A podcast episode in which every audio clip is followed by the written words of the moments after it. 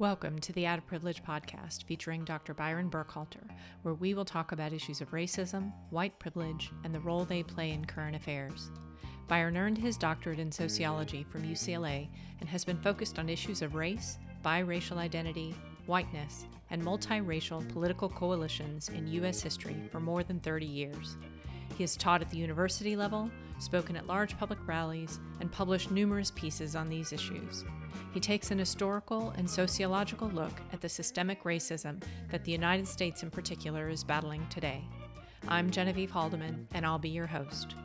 In today's episode, Out of Privilege co founder Wendy Apperson joins me in discussion with Lisa and Adam, two individuals who have embarked on a journey toward anti racism. They share what drew them onto the path, what they've discovered, and their advice for others starting the journey. Take a listen and let us know your perspective in the comments. Today, Wendy and I are talking with Lisa and Adam about the work they've been doing to identify their white privilege and become anti racist. You both have been participating in the working groups that Wendy facilitated for some time. Adam, let's start with you. Why don't you tell us a little bit about yourself and what you what brought you to the group? Sure, Genevieve. I came to this group well, it was right after the the 2016 elections that really started me on on this venture. And uh, after getting over the initial what the explicative deleted just happened, I felt that I was left with a lot of questions and I needed to seek answers. That's when I started reading. I started with So, you want to talk about race? Didn't find the easy answers that I was looking for that I think a lot of people that start down this road are looking for. And slowly came to the realization that uh, they're not out there. It was right about uh, uh, it was right about that time that I got a message from Wendy inviting me to join the group, and I was all for it, all gung ho. But then uh, a realization hit me that I wasn't ready yet and uh, it, it took some time but uh, eventually i got here and i'm really really glad to be here. Lisa what about you? Tell us a little bit about yourself and, and what brought you to the group. My first husband was african american and i have a 30 year old child who is biracial uh, from that marriage. And you know i witnessed some racism at that time. However, since we divorced and I am currently married to a Caucasian fellow, my white privilege has allowed me not to see the problems that have been going on uh, over the years. And since the advent of social media, I found that, um, you know, the police brutality, the murdering of unarmed um, African American men and women, the racism, uh, including Donald Trump being elected, I found that it felt that things were worse than ever before. And I don't know if that's true or if my white privilege was allowing me not to see it, um, that it's been going on for the last 25 years. So in the last four years, uh, obviously I wanted to do things to make the world better for my son. Wendy had talked about this group, and when I when I first uh, looked at Layla Saad's uh, workbook, I thought, well, I don't I don't have any racism, um, and but I was definitely interested in diving into it and looking into it to see if there was anything there and I found quite a few interesting aspects of it. So, and since then, obviously, we've been doing more work. We did that book first, and then we did another book. So, it, it's been a journey, and it the journey has shown me that my eyes were closed, and that there's so much more work and so much more learning to be done.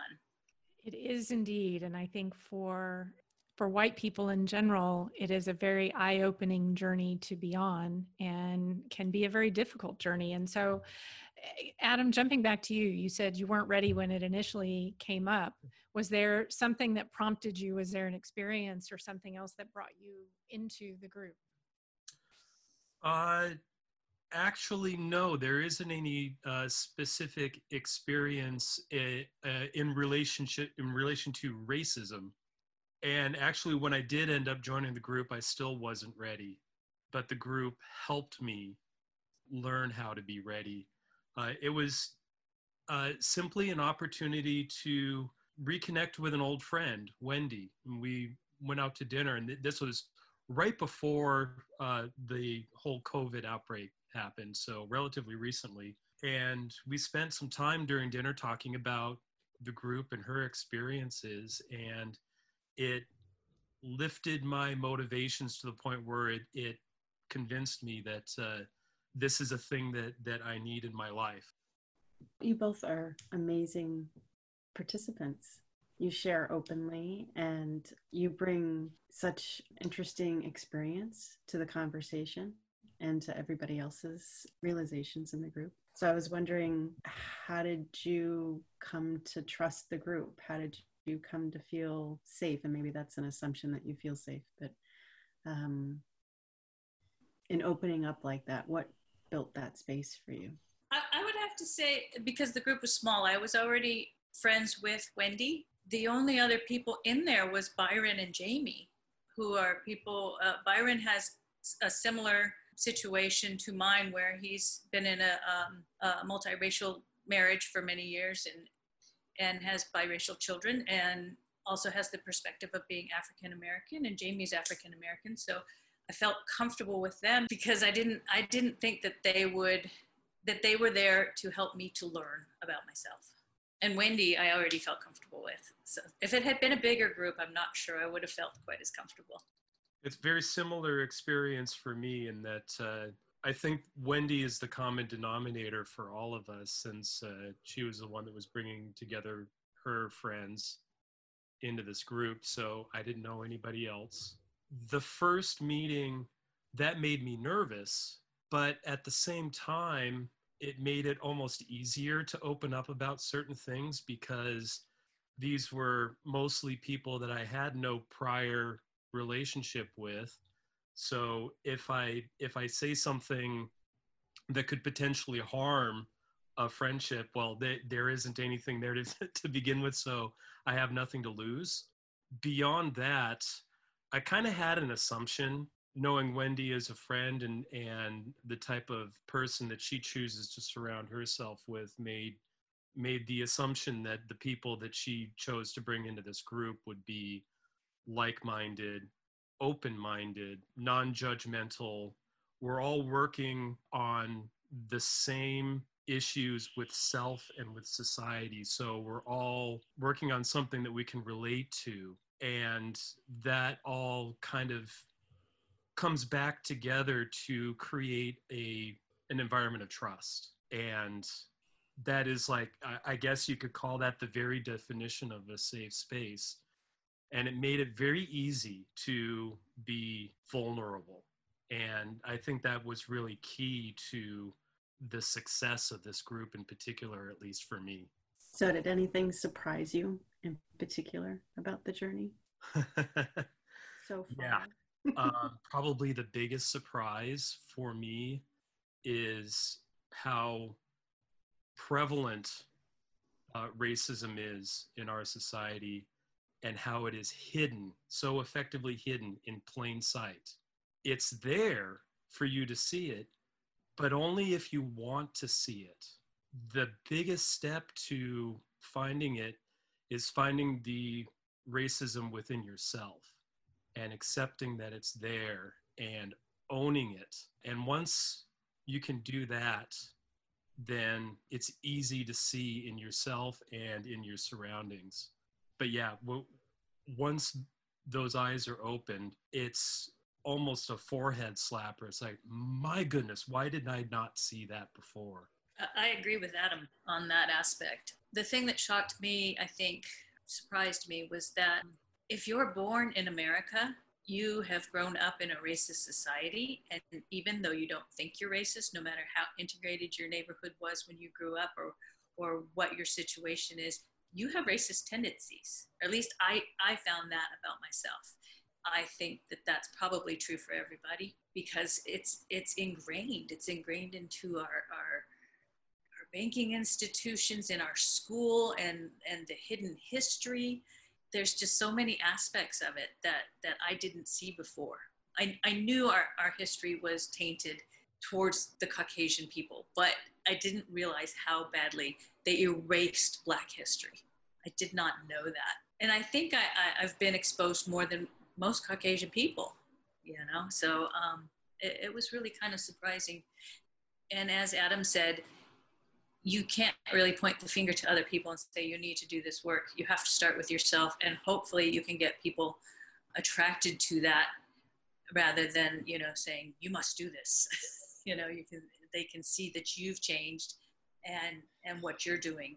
That was my initial goal too, was to to see what uh, what was it that I could do, or what was it that I could be a part of to change what we've got going in our society today.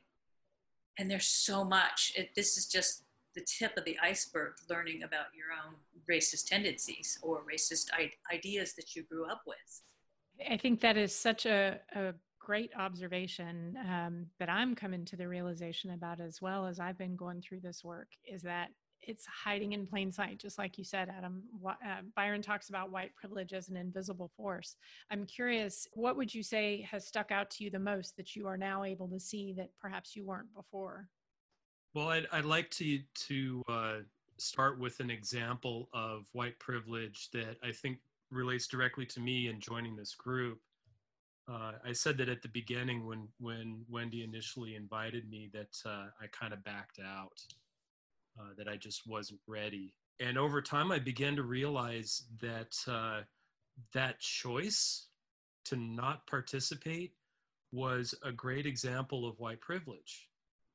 I had the luxury of not doing the work or waiting until I was ready to do the work. It wasn't a matter of life and death for me. It was just a, a choice of when I felt ready to better myself. So, yeah, I had privilege, luxury of time. When we're talking about white privilege being an invisible force, since joining the group and doing the work, I've been able to see it everywhere in every aspect of my life. And again, it's like I said before, it, it it's there if you're willing to see it, but only if you're willing to see it. You start looking at everything from a racist context. And for somebody who is thinking of but haven't yet exploring their own racism, that can sound like a big burden going through life thinking of everything in terms of race. Well, it is, but at the same time, it, it's also liberating because you start to see things from a whole new perspective.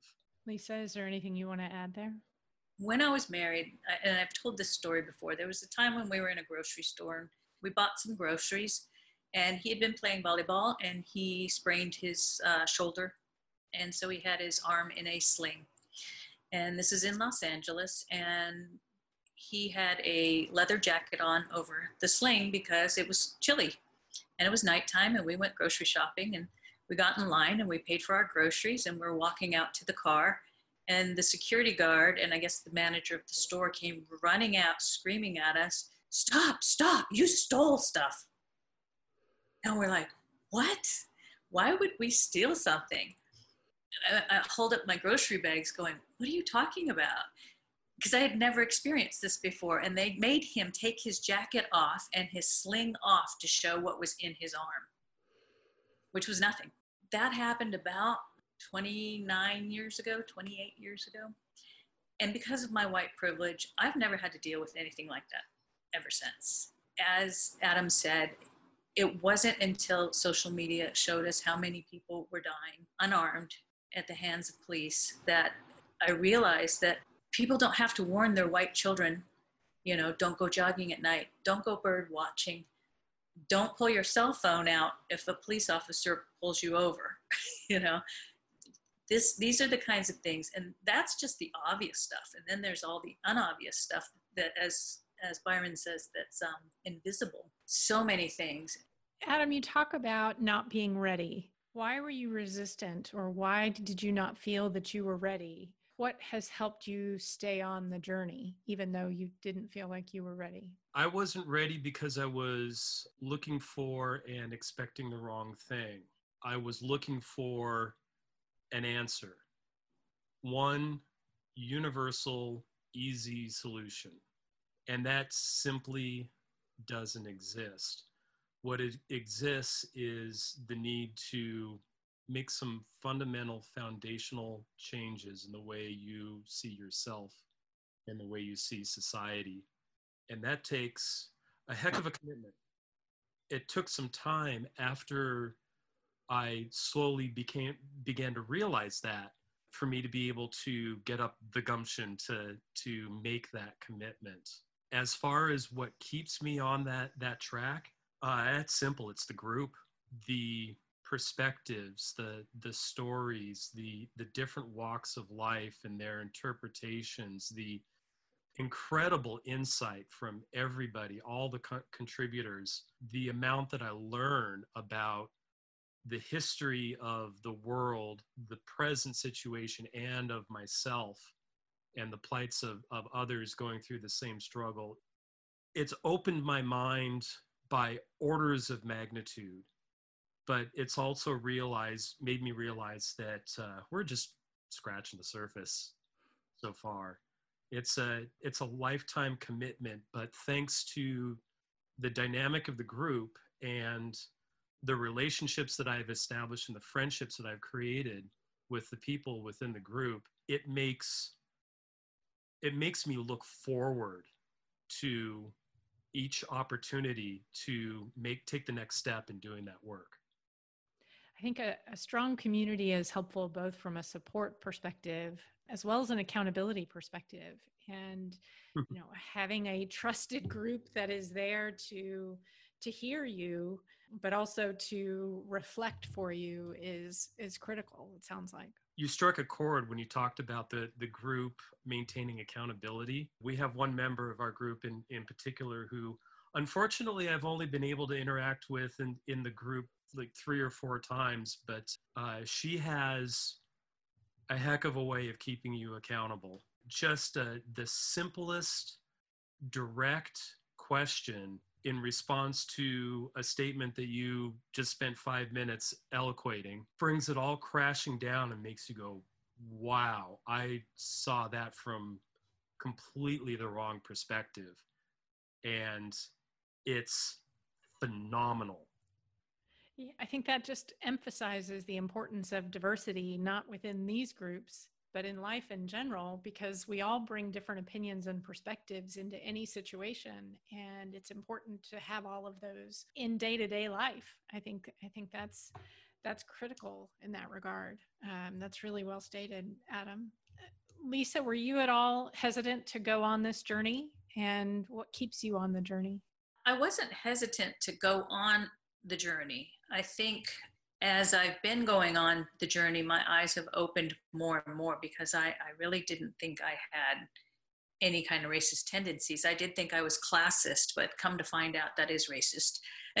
and um, I learned a lot more too. Once we finished with the workbook, we went into uh, Ibram Kendi's book. And uh, once I had done that, I wanted to go back to the workbook to look, relook at those questions because I think that I got a better perspective of, of some of the things from his from his book. The the thing that keeps me on the journey, well, first of all, I feel like there's very few people that I know that really want to be introspective and really want to change the world and make it more equitable for everyone. That that's just been my um, experience and so i kind of always felt like an outcast and and so when i find people like wendy and like adam it feels like it's our tribe. And here's some people who are willing to work together and work to make the world a better place and more equitable for everyone. And that's that's that's what keeps me going that and my son of course. I actually want to tap into that just a minute. I mean, you were in this biracial relationship, you have a biracial son, some might think you came with a, a specific perspective, and obviously you had experiences with your ex husband. How has this group, being part of this group, changed your perspective even more than the experiences that you had? And how has it changed the relationship with your son? It, it's given me more perspective to do more work and to be more anti-racist as Kendi says that racism is an is a an active adjective, right? So you have to, to be anti-racist, you can't just be non-racist. You have to be anti-racist. And there's actually work involved in being anti-racist. And so if I want the world to be a better place for my child, then I absolutely have to do more work and I have to get more people involved to do more work. How has it changed our relationship? I don't think it really has changed our relationship. He loves the fact that I'm involved with it, obviously. I'd love to bring his perspective to our group sometime. You know, he's he's very light skinned, so he can be white passing, but he has been attacked by skinheads as well and called racial slurs. He's experienced it, just not as much as most people, I would imagine. Being the mother of biracial children myself, there's an interesting dynamic because like you said they they can be white passing but i think that creates somewhat of an identity crisis for them as they go through that. They don't naturally fit in in any of the the categories that the world assigns to them and it can be really challenging on both sides of that equation. It's uh, it's an important perspective to be able to understand I, agree. I asked him one time, "What what do you check when you check the box?" Because when when he was born, and I had to fill out his birth certificate, there was no box for black and white. You know, that there was no mixed box. And I think I checked both boxes. I, I can't remember, but I asked him what he checks, and he says, "I sometimes I don't, I decline, and sometimes I do both, and sometimes I do one or the other." He says, "I just pick and choose." So I'm curious, um, what would you tell someone about doing it, about your experience? I think everybody needs to do this work. And I think that, um, as I said in the beginning, that if, if you're Caucasian and you were born in the United States, you're going to have racist tendencies, whether you know it or not. And a lot of my women friends are um, in biracial relationships and have biracial children. And many of them I have tried to invite to our group telling them that they need to look at these things and they have flat out said oh i don't have that problem. So i am also looking for a better way to invite people to this group because i think the work needs to be done by everyone. So that's that's just my take on it. What would you share with someone who wanted to do the work was interested in starting? Is there anything that you would suggest to them that would be helpful to them as they started on their journey we keep referring to this as work. I think that that's a, an an appropriate word. This is work, uh, and that's that's something that I I would tell them not as a, a warning, but more of a understand that that that this is going to take some effort on your part. It's not just a journey, but but it's it's going to take some effort. Uh, but don't be afraid of that the growth and the self awareness that you will achieve is incredibly rewarding and incredibly valuable. Along with that, you don't have to be able to do the work to join the group. The group will help you with that. You just simply have to be willing to start. And I think that's probably the most valuable aspect of the group is that uh, it will guide you and it will give you the strength and the motivation that uh, you may be lacking at the start. Yeah, I found that that commitment seems to be one of the most important ingredients in keeping someone engaged doing the work as we walk down the path because there's a little bit of homework, there's some preparation, there's some thinking that happens, and then there's the meat of the discussion when we all get to share our experiences and perspectives and also learn from each other and hold each other accountable. So i'm i'm finding that that commitment and how to communicate that without it sounding like a huge burden it's a is a tricky thing to do because it is work. It is an effort. And i guess the biggest uh, opening is having that openness of mind to think about things in a slightly different way than you've been brought up to think about them so far. I'm wondering, I, I think uh, Genevieve asked this question of Lisa before, but I was wondering, Adam, if has it changed any of your relationships along the way in these few months that you've been doing it as you learn more, as you experience more, as your perspectives change? Uh, has it affected relationships in your life? Yeah, it has affected some, some in a good way, and some not so much. I've been able to have some really fantastic conversations with some of my white friends about race that I think brought us closer together because we're discussing a topic that is very deep and very difficult. And we were able to do so in, in a very uh, encouraging and productive way. On the flip side, there are some people that I uh, attempted to have that conversation with, and it did not go at all well.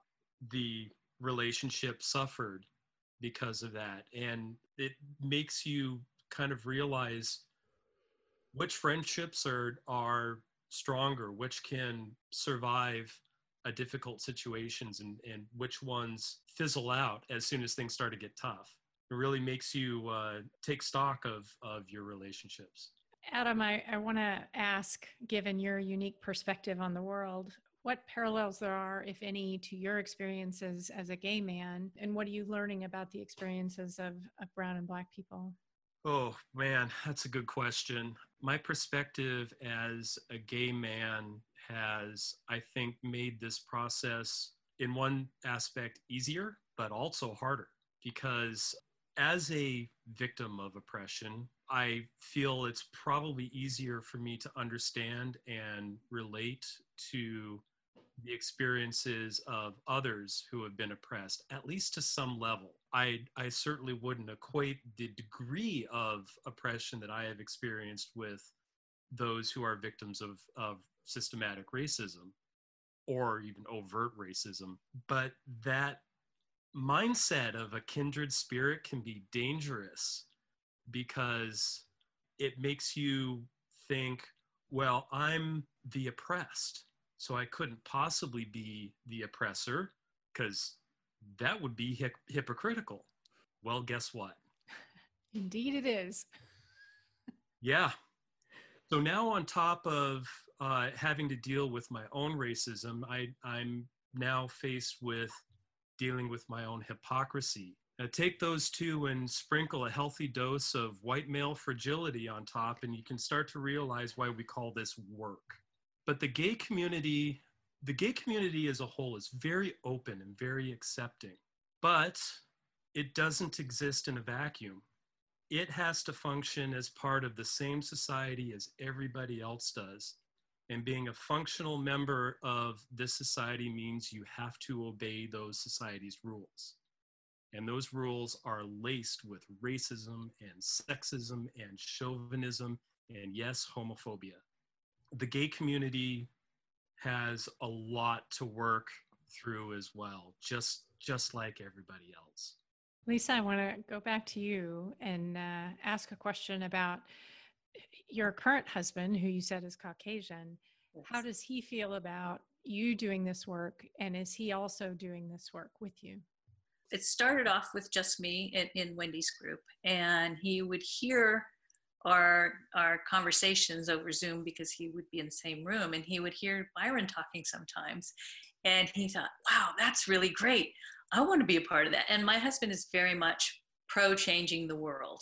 He is out there um, working for various progressive uh, candidates for political uh, office, and he's always um, he's volunteering his time to be their media to do their media for them and so anyway so when when it came along that I asked him if he would be interested, and he said yes, he wanted to do it. So yes, he is now a part of our group, and uh, I'm very proud of, of the fact that I'm married to a man who's who's just as interested in changing the world as I am. Makes me happy. That's fantastic. It's it's great to be able to be on that journey together too, and Absolutely. and to be able to share those experiences as you're going through it, because it can be challenging and very isolating um, Adam, as you called out, right? You could lose relationships over this. And if you're going through it with the person who's closest to you, I think that's particularly helpful. I also, I just have to give Lisa's husband props because he is the only straight white male in the group. So he has the least to lose going through this work, but he is also one of the most passionate people in the group for for doing this work. So I, I think that, that he, he should get a, a special shout out for, for being part of the group. I'm curious, as, as you all are now seeing what had before been invisible, how does that change what you do on a day to day basis as you go about? Like now you see it everywhere. What do you do differently in your life? having gone through this because this is more than just a book club right this is this is not just about reading the books it's about understanding your own behavior your own personal uh, dynamic and interactions. And so i'm just curious have there been any changes that you've made? Uh, do you notice the doing things differently calling people out? Um, how has it changed what you do? I see everything through a, a, a different set of filters now. Being restricted because of COVID means that that uh, daily social interaction has been limited. But I'm still seeing and thinking through a well, recognizing that I'm seeing things through my own racism, and then trying to be conscientious of that and shifting that filter into trying to see it from an anti-racist perspective, which I hate to admit is not always easy, but it's something that uh, it's exercise for the mind and it's food for the soul if if you're consistently making a, a conscious effort to to see through that perspective. I was going to say i started this work with wendy about a year and a half ago so it was before covid and i remember some of the things byron had talked about that the makeup of african americans in our job or in our community because I grew up in an area that was very uh, interracial when I was a child. And as I got older and went through college and then into my jobs in which is in the pharmaceutical industry, it, it made me really start looking for these things that had changed because the percentage of African Americans in these high paying jobs or in these communities are much smaller than the percentage of African Americans in the United States so it, it started making me be more aware of of how my life has changed because my white privilege over the last 30 years. And and to like start looking at, at those kinds of things and, and changing the way i behave you know making sure that there's more equity with people at work that are african american however with the covid obviously um, we're not doing that right now. So it'll be interesting to see what happens over the next year or two and where we go from that. You know, we've had quite a few things in the news this year that were sensational. And so we got a lot of people on board. How many of those people will drop off?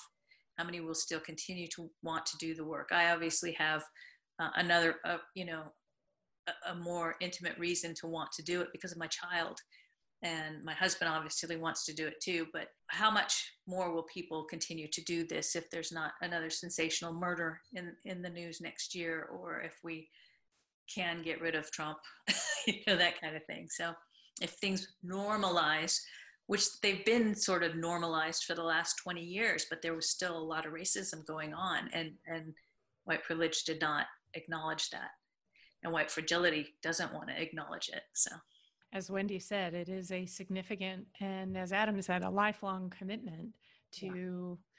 changing the world. I mean, this is it starts with us each individually, but the the expectation is that what we do within ourselves will have an impact on the way that we interact with other people, and that has a ripple effect. You know, the whole butterfly effect. Is there um, is there anything else you would want to say about the work in the groups, the benefit, and how it's changed your perspective before we sign off? I, I just wanted to kind of touch on on some of the points that that we've been making throughout this this session that uh, you can go about this work alone but you are really just going to be scratching the surface of it um, you can go about this in in a book club but you're you're not going to be getting the the same benefit either. I was speaking to somebody the other day who their book club, their their regular book club, read Kendi's book How to Be an Anti-Racist, and they discussed the book in a two and a half hour session, the whole book. And uh, I responded. It I, this was right after uh, we had finished. I think maybe my second or third meeting when uh, in the group when we were discussing the same book. And I said, wow, we just spent two and a half hours discussing a chapter uh, and ran out of time before there was enough to be said.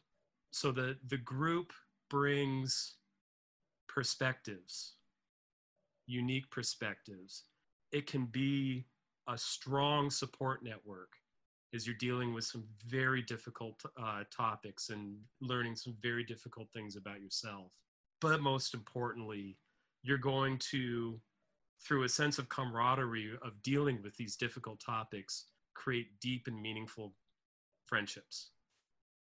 Lisa, anything, uh, any closing thoughts on your end?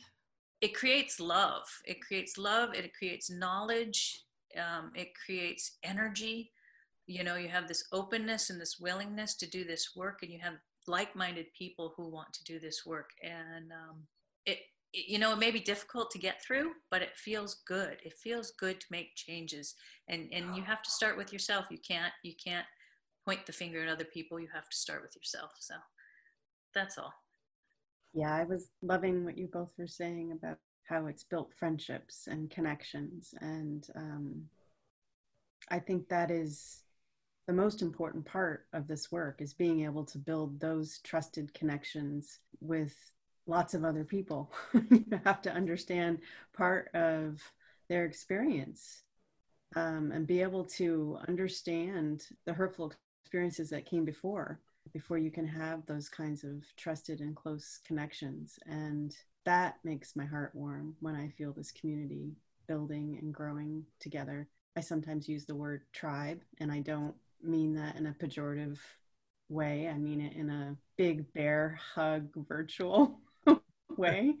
But the love that everyone has brought to this group has encouraged everybody to keep going and to learn more and to work through the shame gremlins and the difficult periods of of learning a new concept. So I'm very grateful for you both, and I really appreciate you coming to talk with us today and share so openly and um, with the audience because that is that's one of the ways that people start to open up and think about doing this work themselves. So thank you for sharing that with everybody.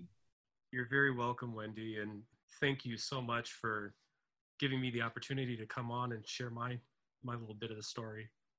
Yeah, I'd like to thank Wendy too for starting this group and starting the the journey because it's just been an amazing journey and and if she hadn't suggested it, I don't think I'd be on this with her.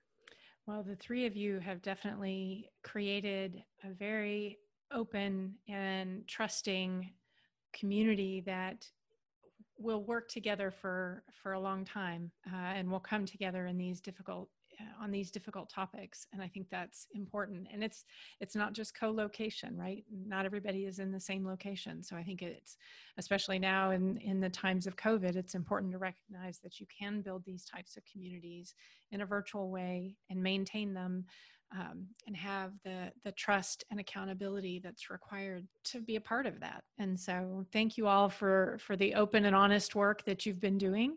Uh, thank you, Wendy, for for bringing it to the table.